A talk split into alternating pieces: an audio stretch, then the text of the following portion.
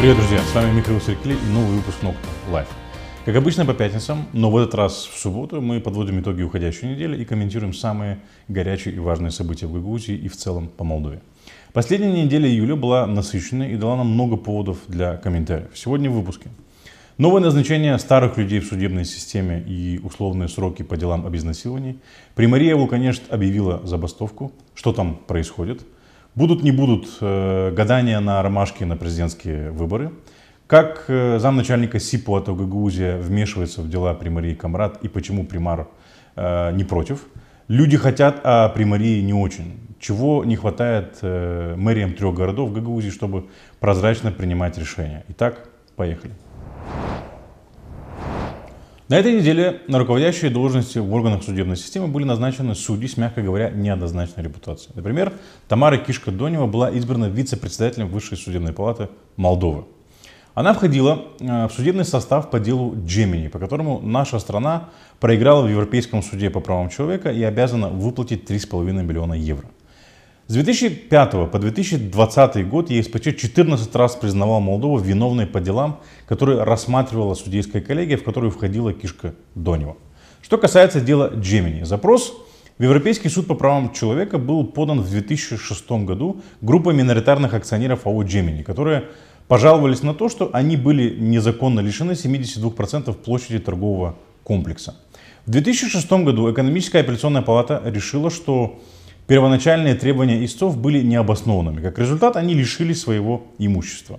В две тысячи седьмом году Высшая судебная палата утвердила это решение. После этого заявители пожаловались в Европейский суд по правам человека на то, что их право на справедливое судебное разбирательство и право на собственность были нарушены. Акционеров выселили из здания люди в масках на основании сфабрикованного уголовного дела, которое закрыли после того, как суд постановил пересмотреть дело о неплатежеспособности. До две тысячи пятнадцатого года торговый центр Джемини делили две компании. Одна подконтрольная бывшему лидеру ДПМ Владу Плохотнюку и еще одна компания, владельцем которой, по данным СМИ, является бывший президент Украины Петр Порошенко. Вскоре после решения ЕСПЧ премьер Кику потребовал уголовного преследования Тамары Кишкэ-Доневой и других судей, входивших в состав коллегии. Прокуратура обещала возбудить уголовное производство по делу Джемини. Годовая зарплата Кишкэ-Доневой в две тысячи девятнадцатом году составила триста двадцать тысяч лей, пенсия сто шестьдесят две тысячи лей. Донева судится с Национальной кассой социального страхования, считая, что должна получать ежемесячно пенсию в двадцать тысяч лей, а не тринадцать с половиной, как она получает сейчас. Мы не можем прямо утверждать, что Кишкэ-Донева лоббировала интересы Плохотнюка. Но согласитесь, подозрительно, что в конечном счете выгодополучателем незаконных решений, принятых Доневой, стал Плохотнюк, а государство потеряло десятки миллионов. И вместо того, чтобы привлечь судью к ответу, ее ждет повышение. Назначение Тамары Кишкэ-Доневой на должность вице-председателя Высшей судебной палаты должен утвердить парламент. Надеемся, что депутаты примут во внимание интересы государства, а не будут снова голосовать по партийной указке или по звонку.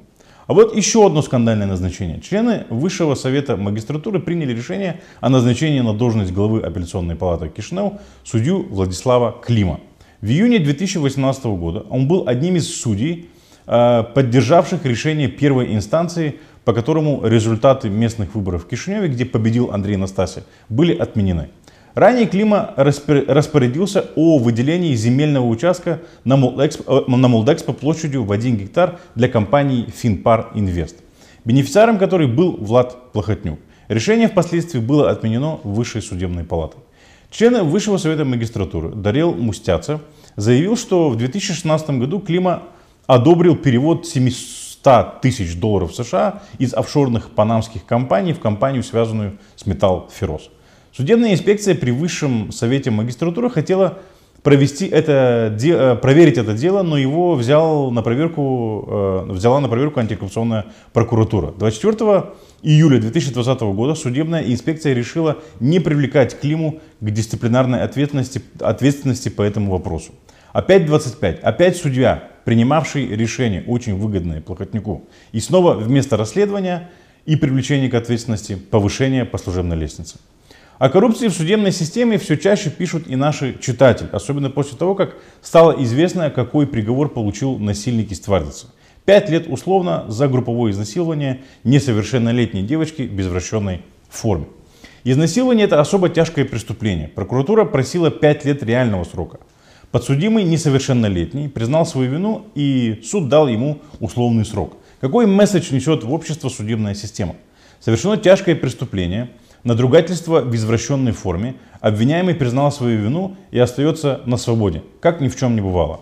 Где справедливость? Где приговор, равнозначный содеянному? Интересно, у судьи есть дети? И какой приговор вынес бы судья, если бы такая трагедия коснулась его или ее семьи, а не семьи бедной девочки из Твардицы? Реформа юстиции – это то, без чего наша страна не имеет будущего. Невозможно построение процветающего демократического общества в условиях отсутствия права на справедливое правосудие. Каждый человек должен быть уверен, что его право надежно защищено. В Молдове, этого, в Молдове это давно не так. По чьей-то прихоти, кто больше заплатит или у кого больше власти, могут отобрать бизнес, а собственника закрыть в тюрьму, детей изнасиловать, а насильник будет на свободе. Надежда на порядок в судебной системе забрежила, когда Плохотнюк бежал из страны, а, и правительство Майи Санду начало очищать э, систему юстиции. Сейчас меня снова обвинят, что я оппозиции подмахиваю, но на данный момент единственная сила, которая может навести порядок в коррупционном болоте молдавских судов, это политики с незапятнанной репутацией, а не те, кто очень любит принимать кульки от олигархов. Как вы помните, вопросы юстиции стали камнем преткновения между Майей Санду и Игорем Додоном, после чего он объединился с демократами и отправил правительство Санду в отставку. Такие политики, как Додон, независимой юстиции боятся как черт ладана, ведь тогда будет дана законная оценка финансированию его партии через Багамы, Кулькам, шикарным поездкам на Сейшелы, подкуп людей в Комрате. За все это в совокупности можно не на Сейшелы угодить, а в места не столь отдаленные. И таким, как Додон и Плохотнюк, намного удобнее иметь дело с судьями, с которыми очень легко договориться, и которые уже замазались по самое не могу.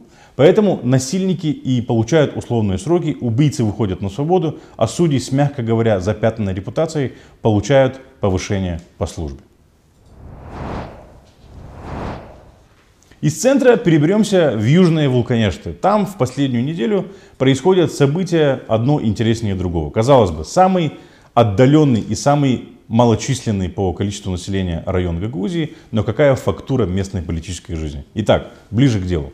С начала недели примария Вулканешт не работает. Сотрудники ушли э, на забастовку в знак протеста против того, что местный совет сокращает штаты мэрии.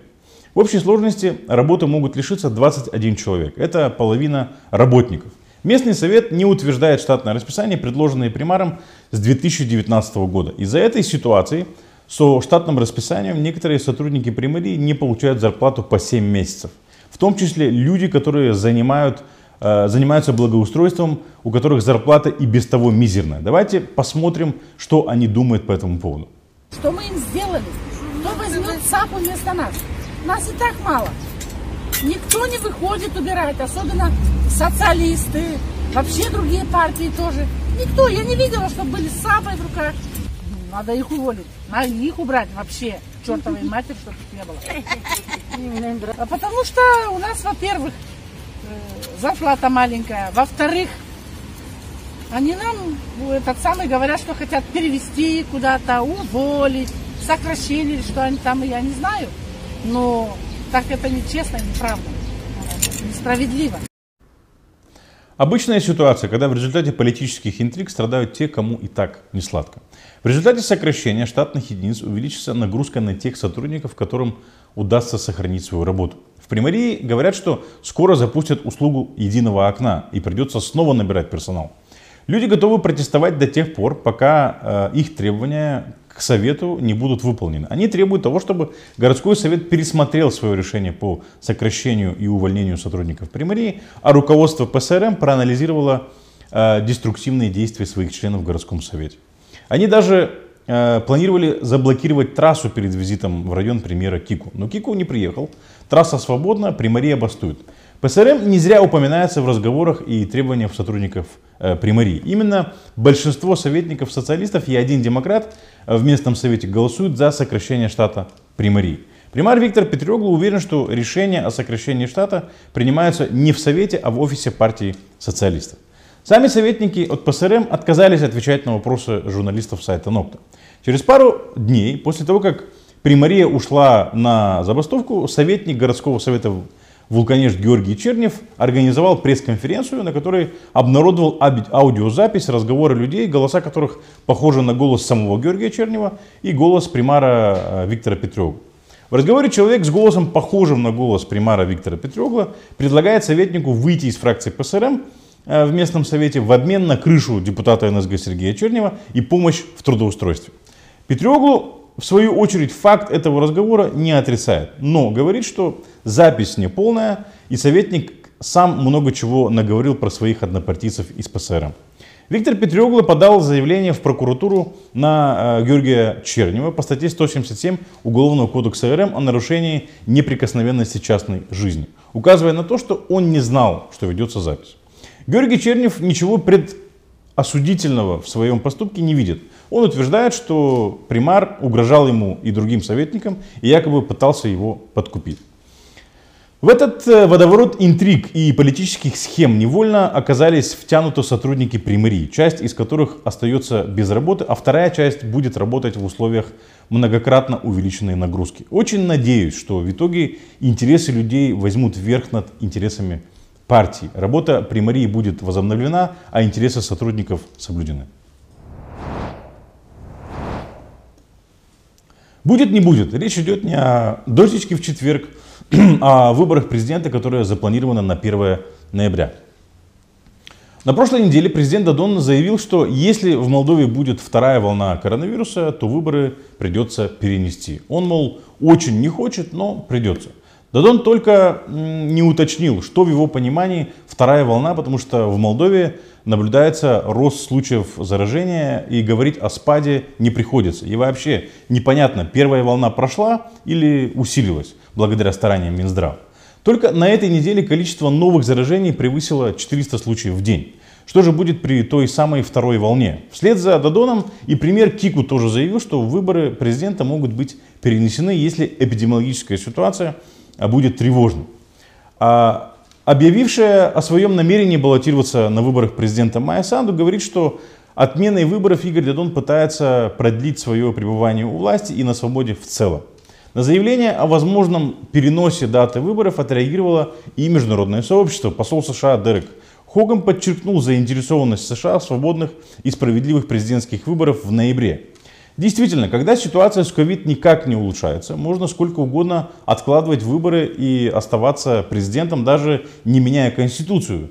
И странно слышать, что президент, который еще недавно как злостный ковид-диссидент разъезжал по стране и посещал публичные места без маски, когда рядовые граждане за такое же поведение получали гигантские штрафы, что тот самый Додон, который встречался и обнимался с пожилыми людьми, находящимися в группе риска, вдруг испугался ковида. А может, президент не ковида боится, а боится проиграть выборы, а пандемия очень удобный повод их не проводить? Другой аспект — это то, что ситуация не меняется в лучшую сторону. Рост новых случаев идет, идет, а наша страна спустя пять месяцев даже не вышла на плато, а кривая пандемии все еще идет вверх. Возможно, Додон и Кику не хотят увидеть оценку их работы на выборах или понимают, что их действия во время пандемии точно не повышают рейтинг, да и видео с кульками точно не на руку им играет. Но как за Додона проголосуют, например, родители дошкольников, которые столько месяцев э, разрываются между работой и домой, потому что детей не с кем оставить, или предприниматели, которые потерпели колоссальные убытки и не получили никакой помощи от государства, или пациенты Комратской больницы, которые остались без одеяла и ели баланду в больнице и не могли э, докричаться до врачей. Для того, чтобы исправить общественное мнение, нужно время и громкие информационные поводы. Ни того, ни, того, ни другого у Додона нет. Само собой, безопасность и здоровье людей на первом месте и в безусловном приоритете. Это, это даже не обсуждается. Но согласитесь, когда заявления властей идут вразрез с действиями, а точнее остается только бездействие и голое заявление, понятно, что нас пытаются просто одурачить. А с другой стороны, все мы понимаем, что ковид с нами надолго, с этим надо как-то жить и устраивать привычный образ жизни с ковидом. И ни в коем случае нельзя допускать того, чтобы пандемия стала поводом для сворачивания демократических процессов.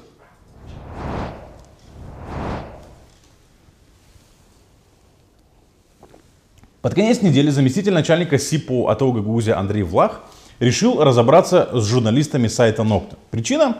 В одной из публикаций нашего сайта, где было указано имя его жены, заместителя примара Комрата по юридическим вопросам Инны Влах. Дело в том, что двое советников муниципального совета Комрат, Дмитрий Коса и Владимир Чимпоеш, рассказали о том, что они судятся с примарией муниципия Комрат, потому что примария уже более полугода не отвечает на запросы советников. Они упомянули бывшего юриста примарии, а ныне заместителя примара по юридическим вопросам Инну Влах как ответственного сотрудника за предоставление информации. Сайт Nokta сделал новость на основании заявления, заявлений советников. Согласно правилам журналистики, э, журналистики, репортеры Nokta обратились за комментарием ко второй стороне конфликта примарии в лице примара муниципия Сергея Анастасова. Он обещал предоставить комментарий по данному вопросу позже, о чем мы и написали в нашем материале. Почему, почему-то эта ситуация очень сильно задела зампримара по юридическим вопросам Инну Влах, которая с утра позвонила мне, директору сайта Nokta, и обрушилась с требованием дать опровержение. С ней незамедлительно связалась, связались журналисты из редакции Nokta, чтобы получить и опубликовать комментарий, предоставив таким образом право на реплику. Вместо того, чтобы дать комментарий, Инна Влах начала угрожать журналистам судом и требовать опровержения. На вопрос, что именно хочет опровергнуть Инна Влах, ведь советники действительно судятся с примарией и действительно Инна Влах участвует в этом процессе в качестве служащего примарии, а мы в свою очередь предоставили и право на реплику и запросили комментарии всех сторон, так что же тут опровергать? Опровержение она сформулировать не смогла и передала трубку своему мужу, заместителю начальника СИБ по АТО «Гагаузия» Андрею Влах. Андрей Влах начал давить на журналистку, повысив тон и обвиняя ее в непрофессионализме. На вопрос, в качестве кого он общается с журналистом, которая запросила комментарий у официального лица зампримара Инны Влах, он сказал, что его жена очень волнуется и нервничает. Целый заместитель примара самого крупного города Гагаузии угрожает журналистам судом, но, будучи не способной сформулировать свою претензию, подключает мужа сибовца, чтобы он методом давления решил вопрос. Это просто уму непостижимо.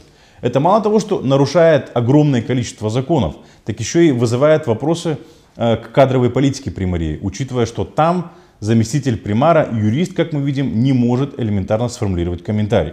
Другой вопрос, который возникает в этой ситуации. Почему заместитель начальника СИБ по АТО «Гагаузия», который должен защищать государство от неправомерных действий должностных лиц, подрывающих безопасность страны, используя, э, использует свое, свои, свое должностное положение, вмешивается в работу примарии, давит на журналистов, дает комментарий от имени руководства примарии? В СИБе не знают, что вмешательство в компетенцию органа местного публичного управления со стороны третьих лиц, давление на журналистов и цензура запрещены в Республике Молдова. В этом случае четко просматривается и извлечение выгоды из влияния. Как еще назвать то, что замдиректора СИБ по АТО «Гагаузия» звонит журналисту, используя свое служебное положение, давит на журналиста, чтобы обеспечить своей супруге благоприятную публикацию в СМИ. После этой истории вспомнилась фраза: «Мы думали, что мы на дне, а снизу постучались». Постучался примар Комрата Сергей Анастасов. Мы обратились к нему за комментарием, чтобы узнать, как он оценивает эту ситуацию и имеет ли место вмешательство СИБ в работу примарии. На что он ответил журналисту, а заодно и написал в многочисленных комментариях в социальных сетях, что Инна Влах в этот день находилась на карантине дома, а поскольку она дома, то это ее дело, кто дает комментарий. Логика уровня примара Комрата. А если Инна Влах дома, например, с собакой, то собака будет давать комментарии вместо зампримара. Журналисты берут комментарий у заместителя примара, публичного лица, ответственного сотрудника примарии, которая, прошу заметить, еще и сама позвонила в редакцию и потребовала права на реплику. Говорит, что вместо зампримара может говорить кто угодно, если она в этот момент находится дома. Это просто либо верх наглости, либо верх глупости, э, при всем моем уважении. Стоит отметить, что СИБ начал внутреннее расследование по действиям Андрея Влаха после того, как мы придали огласке эту, эту ситуацию. Надеемся, что из этой ситуации вынесут урок и те, кто думает, что, работая в силовых структурах, может позволить себе все, и те публичные лица, которые считают, что могут безнаказанно дурачить народ. Насколько примарии и местные советы Комрата, Чадыр-Лунги и Вулканешты соблюдают законодательство по обеспечению прозрачности принятия решений? Организация «Пилигрим-Демо» подготовила анализ институциональных и организационных возможностей примарии Комрата, Чадыр-Лунги и Вулканешты в этой области. Этот анализ, уникальный в своем роде, был представлен в ходе круглого стола во вторник с участием местных советников, примаров, сотрудников примарии и представителей гражданского общества. Если коротко, в анализе указано, какие проблемы есть в примариях трех городов Гагаузии в обеспечении прозрачности принятия решений и что нужно изменить, чтобы ситуацию улучшить. То есть, это такая дорожная карта, по которой примарии и местные советы могут сверяться на предмет улучшения транспарентности в своей работе. Как вы могли заметить, улучшения действительно нужны. Порой проблема с обеспечением прозрачности возникает из-за элементарного отсутствия человеческих и технических ресурсов. В этом случае задача местных советов позволить примару расширить штат, например, и закупить необходимое оборудование. Но чаще всего речь идет о намеренном умысле и нежелании предоставлять информацию не то что рядовым гражданам, но и советникам. Все мы помним решение Совета Комрата, принятое по инициативе примара, где советники сами, себя, э, сами себе запретили направлять запросы в примарию. Решение, решение, конечно, было отменено, но важен сам прецедент. Что важно, в ходе круглого стола неоднократно прозвучали заявления о том, что требования информации поступают уже не только от МПО, активистов и экспертов, но и от широкой общественности.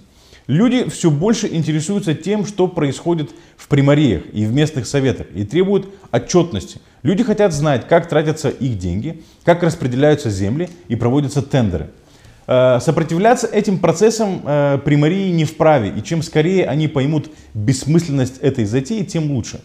Прозрачная и открытая работа – это залог доверия между государственными органами и обществом. Когда чиновники начинают закрываться, отказывают в доступе к информации, юлят и переходят на личности, появляются резонные подозрения в том, что им есть что скрывать, что есть коррупция, откаты и взятки.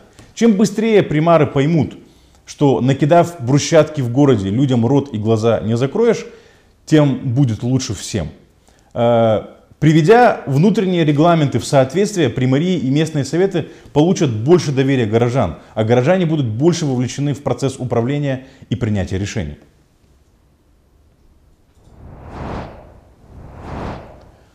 Друзья, это все, что мы хотели прокомментировать на этой неделе. Спасибо, что остаетесь с нами. Мы будем рады вашим лайкам и репостам. С вами была Нокта Лайв и Михаил Сиркли. Друзья, наша передача уходит в небольшой отпуск, но это не означает, что мы оставим вас без наших продуктов. В течение августа вы сможете вместо монолога Нокта Лайв сможете увидеть эксклюзивные интервью, записанные нашей командой в течение этого месяца. Оставайтесь с Нокта Лайв. Увидимся через неделю.